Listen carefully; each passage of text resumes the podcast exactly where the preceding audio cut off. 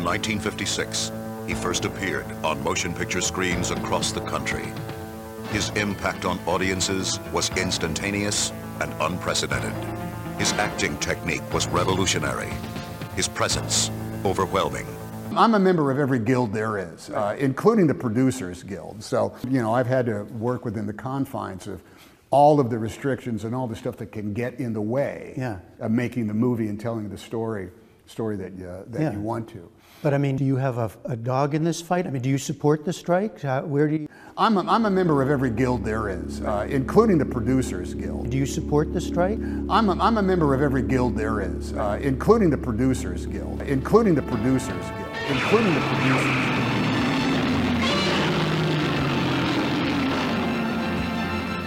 Godzilla, the greatest star of all, has returned.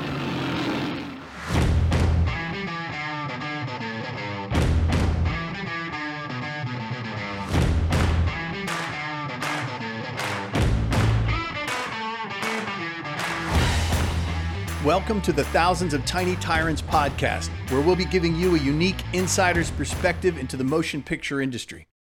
I'm James Harker, your Triple T podcast host. I'm thrilled to have you join me as I share what I've learned working behind the scenes for more than 25 years on some of Hollywood's biggest films, including West Side Story, The Departed, and Vanilla Sky, as well as on television shows, indie films, and hundreds of commercials. Let's jump right into the biggest story in Hollywood. The Writers Guild and Screen Actors Guild strikes against the Association of Motion Picture and Television Producers. If you're into acronyms and initializations, that's SAG and the WGA versus the AMPTP. These are the first dual strikes to hit Hollywood in more than 60 years. The last time this happened, in 1960, the president of the Screen Actors Guild was none other than Ronald Reagan, who 20 years later would become the 40th president of the United States and who would famously and only somewhat ironically go on to crush the Federal Air Traffic Controllers Union and end their illegal strike less than seven months into his presidency. As you can imagine, there aren't any Ronald Reagan types working for the Hollywood studios these days. Nevertheless, we've been hearing from elite members of SAG and the WGA that these strikes are a Bambi meets Godzilla tragedy, in which unfairly exploited actors and staff screenwriters are being crushed by the AMPTP and its apex predator studio clients. In fact, some of Hollywood's biggest players have been breathlessly telling us for weeks that the movie industry's very existence hangs in the balance, and that the studio Godzilla may well destroy all of Hollywood in its reptilian pursuit of the helpless Bambis the guilds purport to be protecting. And the media has, predictably, run with that stereotypical and melodramatic narrative. To be fair, there's much truth to what the guild's rank and file members are saying. The background and workaday actors and the little known screenwriters on whose membership the legitimacy of the guilds depends have long been low on the list of guild leadership's concerns. Instead, at the top of the WGA and SAG priority lists are the producers within their guilds. Producers such as Tom Hanks, who we heard from at the top of the show. And there are hundreds and hundreds of producers in the ranks of the Writers and Screen Actors Guilds, to say nothing of the Directors Guild. Union and guild members are, bizarrely, also producers and production company owners, effectively managers and employers of their union brothers and sisters. These are obvious loyalty conflicts that make the interests of the largest group of union members subordinate to the interests of an oligarchy of elite union member bosses, or so called Hollywood players. It's these conflicts of interest, as well as union leadership's in some cases illegal efforts to hide from their members the extent of the chicanery, that are the primary impediments to improving the lives of Hollywood's rank and file workers. And it's not as if these competing interests are a secret. Listen to WGA member and showrunner Craig Mazin during an interview with screenwriter, WGA board member, and executive producer Billy Ray on the Deadline Strike Talk podcast as their guild strike approached its 100th day. My question is Is the AMPTP, as a negotiating entity, fundamentally broken? I do think the AMPTP will continue for the same reason the Writers Guild will continue. You want to talk about a disparate group of people? The Writers Guild includes people like me. I'm management. I'm management. I shouldn't even be in the guild. They should kick me out. I run a television show. I can hire and fire writers. That's the definition of management. Craig Mazin's comments to Billy Ray were on the money. Mazin and Ray shouldn't be members of the WGA. They and thousands of supervisors like them don't belong in a union with their subordinates who are effectively their employees. Mazin, Ray, and other managers shouldn't be negotiating or even voting on their subordinates' union contracts. And they should not be in union leadership positions. But they are, by the thousands.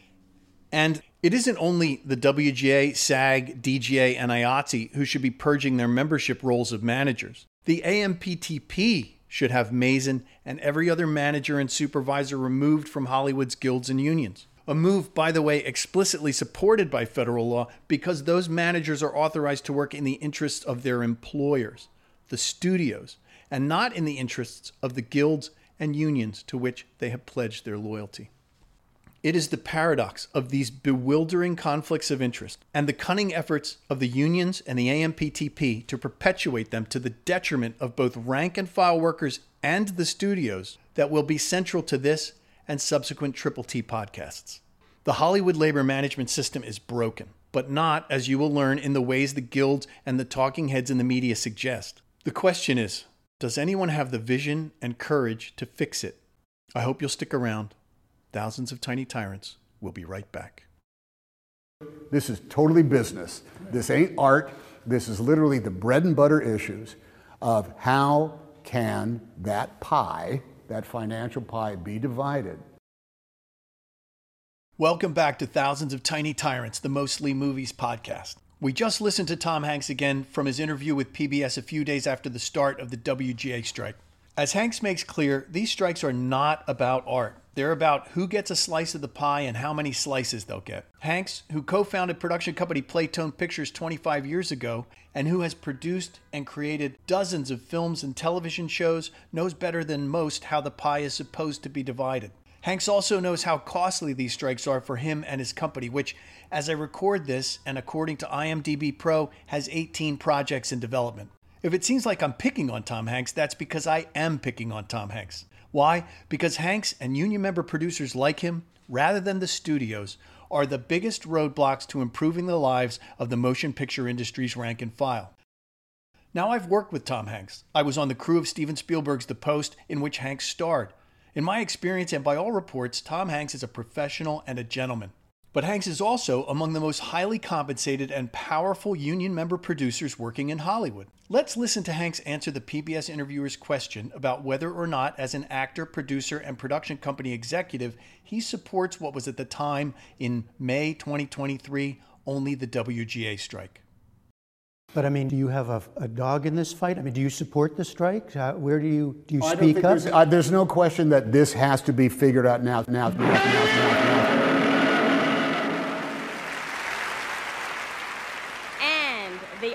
Oscar goes to Tom Hanks.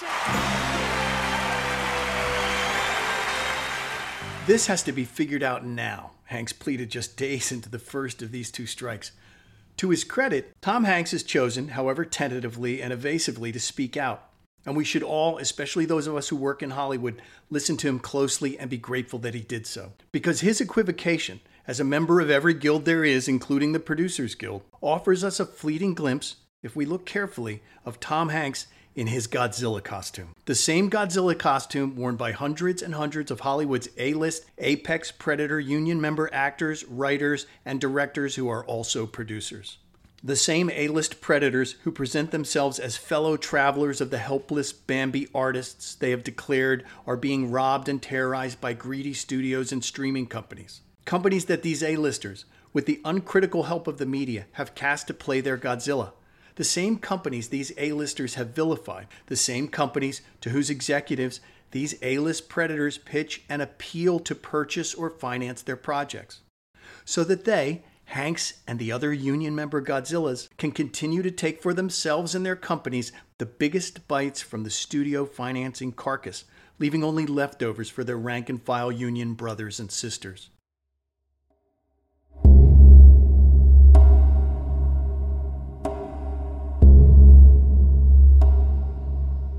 Come on, Bambi. Get up. Try again. Come on, get up. Come on, get up, get Bambi. Up. Get up.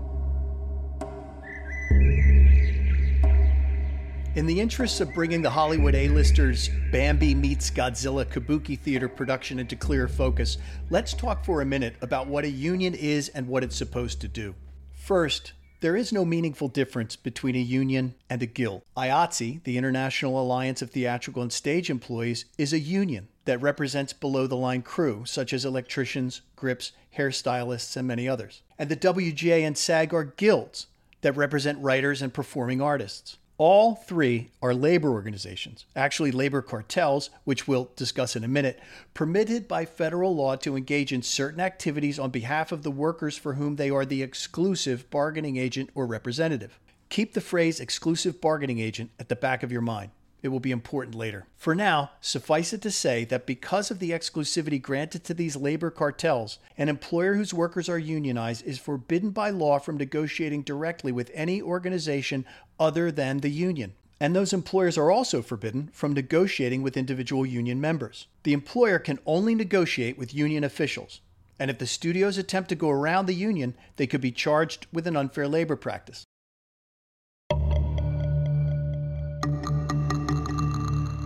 Welcome to the training. The Supreme Court of the United States has prohibited discrimination aimed at encouraging employees to join, retain membership, or stay in good standing with a labor organization. It shall be an unfair labor practice for a labor organization or its agents to restrain or coerce employees.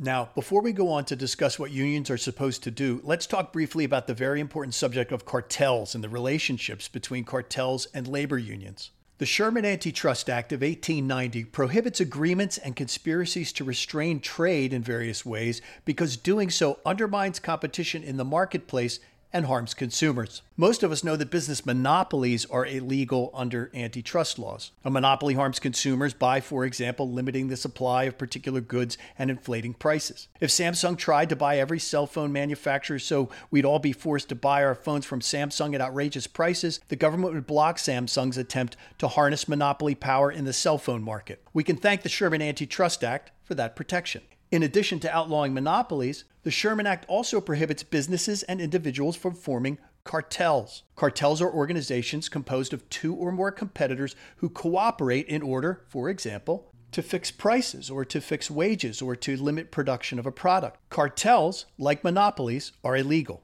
and those involved can face stiff civil and criminal penalties. In recent decades, we most often hear about cartels in the context of the illicit drug trade. In the 1990s, the cocaine business was dominated by Pablo Escobar's Medellin drug cartel. More recently, it's Mexico's drug cartels, such as the Sinaloa cartel, that grab headlines. Coercive threats of violence notwithstanding, drug cartels are formed so that the illegal drugs these otherwise natural competitors produce and distribute can be consistently sold at prices higher than would otherwise be possible in a competitive marketplace. Drug cartels ensure that drug prices, and along with that, cartel member profits, remain artificially high. By now, you're probably asking yourself, why is he talking about drug cartels? I thought this was a podcast about the movie business. Well, there are two reasons. First, under antitrust law, labor unions, including every one of Hollywood's unions and guilds, fit the definition of a cartel because they are collectives of individuals competing for the same jobs. And if those workers cooperate and form a cartel, it is all but certain the cartel will drive up the price of labor and, in doing so, will necessarily drive up prices and harm consumers. Were it not for a crucial exemption granted by the Clayton Antitrust Act of 1914, the WGA the DGA, SAG, and the Teamsters Union, and IATSE would all be illegal under the Sherman Act. The Clayton Act immunizes the labor union cartels from antitrust liability as long as they are involved, and this is important, in legitimate collective bargaining activities. We'll address the implications of those limits in a future podcast. But for now, it's enough to know that 1. Cartels are illegal. 2. Hollywood's guilds and unions are cartels. And three, union cartels are permitted to exist and operate within certain legal limits. Welcome to a training that's being conducted by the National Labor Relations Board in connection with IATSE Local 52, Motion Picture Studio Mechanics. Who is protected as an employee under the Act? Most employees of private sector employers are protected by the statute. These rights protect only employees and generally do not protect supervisors and managers. The second reason I'm talking about cartels is that the reputed nemesis of the Hollywood union cartels, the AMPTP, is also a cartel. And just like the unions, the AMPTP and other trade groups like it, composed of businesses large and small, are immune from antitrust liability. Why? Because under the National Labor Relations Act and various other federal legal precedents and state laws, businesses are permitted to form cartels for the purpose of negotiating with labor unions. So, Anyone who wants to get rid of the AMPTP will first need to get rid of Hollywood's unions and guilds. Otherwise, pleas from union member producers like WGA heavyweight Billy Ray to break up the AMPTP are little more than wealthy and powerful Hollywood union members shouting at the clouds. Who's laughing now? it, shut up! Like it or not, the WGA, SAG, and the rest of the unions and guilds are stuck with the AMPTP or one or more trade associations like it. So, what is a union supposed to do? As most of us know, a union's primary responsibilities are to negotiate the highest possible wages and benefits as well as the best working conditions for its members. Unions are also responsible for enforcing the contracts they negotiate and for pursuing grievances or other processes, such as appeals for government agency intervention when bargaining units members' rights are violated. Unions are supposed to function democratically, and the U.S. Congress even created an agency charged with ensuring that unions operate as democracies. That federal agency is the U.S. Department of Labor's Office of Labor Management Standards. In order for a union democracy to be fair and effective, members must share what the National Labor Relations Board calls a quote, community of interests, unquote. And for a union democracy to function in its members' interests, those members must be knowledgeable and engaged in their union's affairs. Now, Obviously, Hollywood's unions and guilds do negotiate contracts that fix wage rates and working conditions. But this is not the primary value Hollywood's unions deliver for their members. Let me play a clip from an unpublished interview I did with an IATSE member a few weeks ago, during which I was asked about the WGA and SAG strikes. Exclusivity. The main function of unions in the motion picture industry is exclusion. Because it's a freelance work environment, because everyone in the business goes from job to job. And those jobs for some people could be a day, for others, they could be 10 consecutive seasons on a television show with three months breaks in between where they don't work at all if they feel like it. But for most most people, those long gigs don't exist. And what these unions provide is a certain level of job security by locking out competition from non-member talent, technicians, assistant directors, primary function of these unions is to ensure that you will only be competing for work with other union members to the extent that it's desirable. As one producer put it to me, a union card is a right to work card, and that's illegal. The exclusion of non member workers from the workplace, from the hiring pool, is not a legitimate function of a labor union, although everybody seems to think it is because they understand that that's the greatest value that these unions give to them. The moment an actor, grip, writer, electrician, costumer, payroll accountant, location manager, assistant director, production manager, or carpenter gains entry into a Hollywood union, they are made. Once someone is granted union membership in Hollywood, they are made in almost precisely the sense someone becomes a made man in the Sicilian and American mafias. As a matter of fact, IATSE has a long mafia history, but we'll talk more about that in a future podcast. And like the mafia's made men, Hollywood's union members enjoy benefits over non members to which they, as union members, are not entitled by law. The first of these benefits being exclusive access to employment. For the privilege of becoming a made man or woman in Hollywood, one must literally swear an oath of loyalty and an oath of silence in the interests of protecting the movie industry family. This family comes before everything else. Everything for your wife and your children and your mother and your father. You stay within the family. Okay. That's St. Peter, my family saint. Now, as that card burns, so may your soul burn in hell if you betray your friends and the family. Now, rub your hands together like this and repeat after me. May I burn in hell. May I, burn, in hell. If I betray my friends. If, I, betray, my, friends.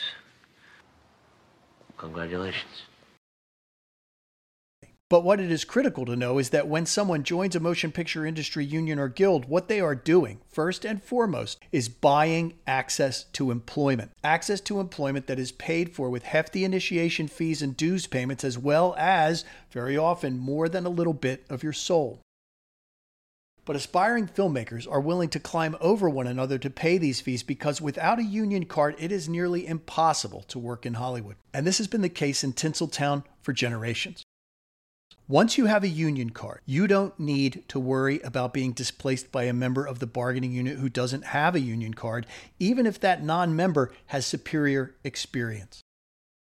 One of the many consequences of this illegal de facto closed shop and incestuous labor environment an environment in which members of one union or another supervise and control virtually every aspect of the personnel and production processes. One consequence has been a lack of engagement among union members in union affairs.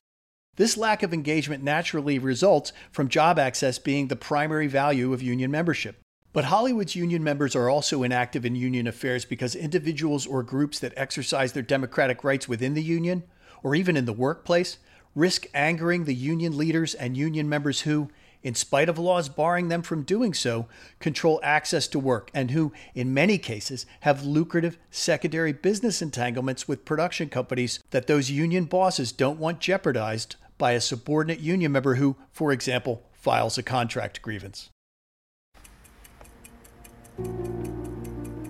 I sent it to our attorney to look at. We have a couple of issues with regards to the NLRB. Okay, she says what could very well happen if it goes to the NLRB.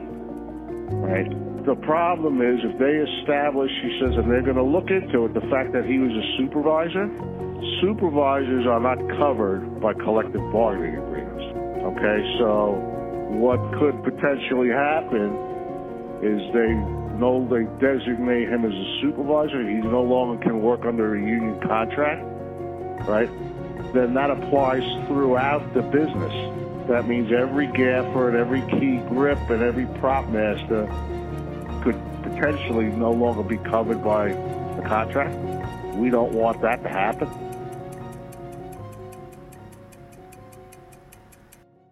What do rank and file workers who engage in federally protected union activity have to contend with from the made men in Hollywood's unions and guilds? Here's one example from my many, many experiences with anti union members within Hollywood's labor organizations. Listen, if you can, over the roaring motorcycle to retired IATSE and presumed Screen Actors Guild member and, appropriately enough, Sopranos and Godzilla 1998 actor Joseph Badalucco Jr confront me outside the IATSE Local 52 Union Hall in Queens, New York, following a membership meeting in December 2022. As you listen, keep in mind that only minutes earlier, two field agents from the National Labor Relations Board had attended the meeting to hear the union's president, John R. Ford, vow to end decades of abuse and illegal discrimination against thousands of motion picture industry laborers by Local 52 officials and its supervising member department heads. Said Joe, how are you, brother? I'm all right. Nice to see you. Listen, listen. I, you know, I started in 1978. Guys like you would have got a beat, plain and simple. You would have never got that far. You got a fucking beat. You Shut up. But it's different times now. Whatever. And you did your thing, and you did the thing. Very good. But uh, it wasn't good, though. This is a good union. It's been around forever. Okay? We had our ways of doing stuff, and and we got by. You know what I'm saying? And things were good. But what you did was bad. Joe, it was bad. What they did to me was bad. What did they do? What did they do? Yeah, they blackballed me for a while. I went and did all shit. I came back. Don't No big deal. I got blackballed. Joe Badalu got blackballed in the business. I went somewhere else and I worked for a year, and then I came back. You don't do that. Okay? That's what. That's where we're at, brother. You made a mistake. And now you got everybody don't like you. See, me, I sucked it up. I, didn't. I went worked somewhere else. And then I came back. I didn't sue them. And sue. Are you stupid? That's all I had to say. Thanks, Joe. Merry Christmas. Mobster cosplayers, power thirsty climbers, guilds and unions infiltrated and controlled by predator A list actor, writer, and director producers, both famous and obscure. These are just a few of the obstacles standing between real working people and a better life laboring for Hollywood. But if after all this you haven't begun to question the narrative about these strikes that is being peddled to the public, let me attempt to illustrate how broken the Hollywood labor management system is with an example drawn not from La La Land, but from the real world. Consider this analogy to the incongruous presence of independent producers within the WGA, SAG, and the DGA. Imagine you work for General Motors and that you are a member of the United Auto Workers Union. Under the collective bargaining agreement between the UAW and GM, union auto workers in GM's plants earn $30 per hour. You and your UAW colleagues do precisely the same job, often work side by side under the same conditions, and you and your colleagues all qualify for union membership by virtue of possessing precisely the same skills. One day, you are surprised to learn that one of your UAW colleagues is paid 10, 20, or even 100 times the wages you are paid. This is even more shocking because your highly compensated colleague has worked at the General Motors plant half as long as you. How could this be, you ask yourself, especially in a union shop? What you find out is that the GM executives really like this UAW colleague. In fact, the executives like him so much that your UAW colleague negotiated a separate deal with General Motors outside of the UAW's collective bargaining agreement. And that separate deal was negotiated not by your union, but by a private negotiator hired by your colleague. With the help of his private negotiator, your UAW colleague is paid orders of magnitude more per hour for doing the same union job you do for much less. And this is all done with the expressed approval of the United Auto Workers Union, which represents itself as the exclusive bargaining agent for all auto workers, even as the UAW permits your GM favored colleague to be represented by a private agent. Would this arrangement seem fair to you? Or would you be concerned? But there's more to it than that. In order to justify to rank and file auto workers like you the extraordinary sums your favored colleague's personal representative negotiated for him, you are told by the UAW that your highly compensated colleague performs management tasks for General Motors. He runs every aspect of the plant floor. He attends and participates in management meetings, and he supervises your work as well as the activities of union workers in other areas of the plant. What's more, your colleague is involved in hiring, promoting, and disciplining you and your fellow UAW member workers. He is, no matter how you slice it, your boss and an executive of the company. Sometimes your colleague even hires you for special projects that he controls completely and is, in those instances and for all intents and purposes, your employer. You even find yourself negotiating your salary with your GM favored union brother without the aid and support of your union. All the while, your GM manager colleague also votes on UAW contracts. In fact, your employer favored colleague is eventually elected as the president of your union, while still exercising management authority over you in the GM plant. When you object to any of these arrangements, you are told that that's the way it works. And you are also told that one day, if you continue to work hard and play by your colleague boss's rules, and if you are lucky, someday you might also be invited to control the working lives of your UAW brothers and sisters, and that one day you might even manage your own automotive plant.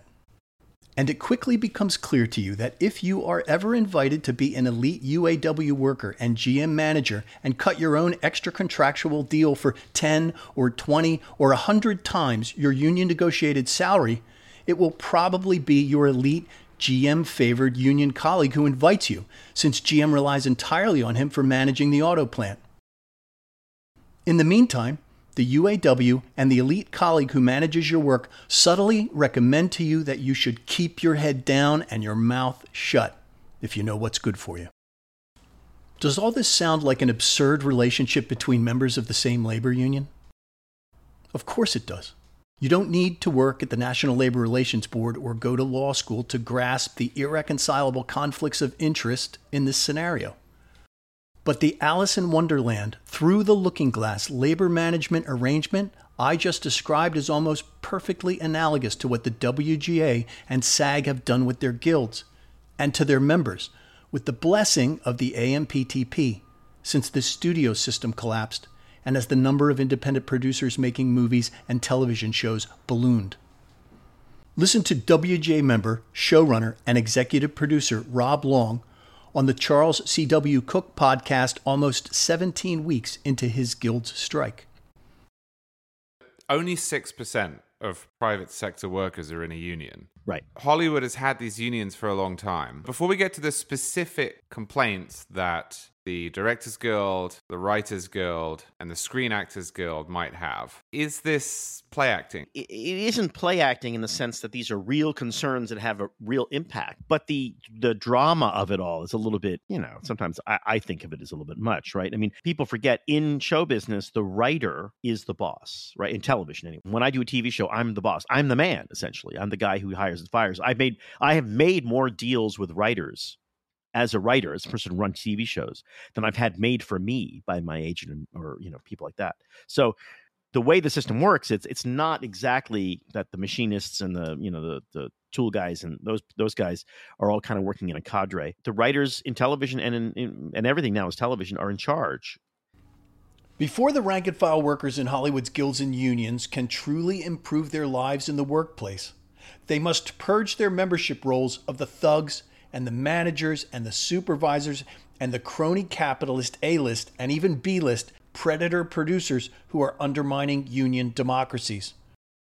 And before the studios and streamers and their stockholders can hope to improve the efficiency of their operations and along with that profits so that they can, if they choose and the union democracies are strong enough to demand it, fairly compensate the real laborers in the motion picture industry the studios and the streamers and the AMPTP must force out from the unions and guilds the producers and the managers and supervisors who, under law, are expected to work in the interests of those studios and streamers. Because this is the bottom line.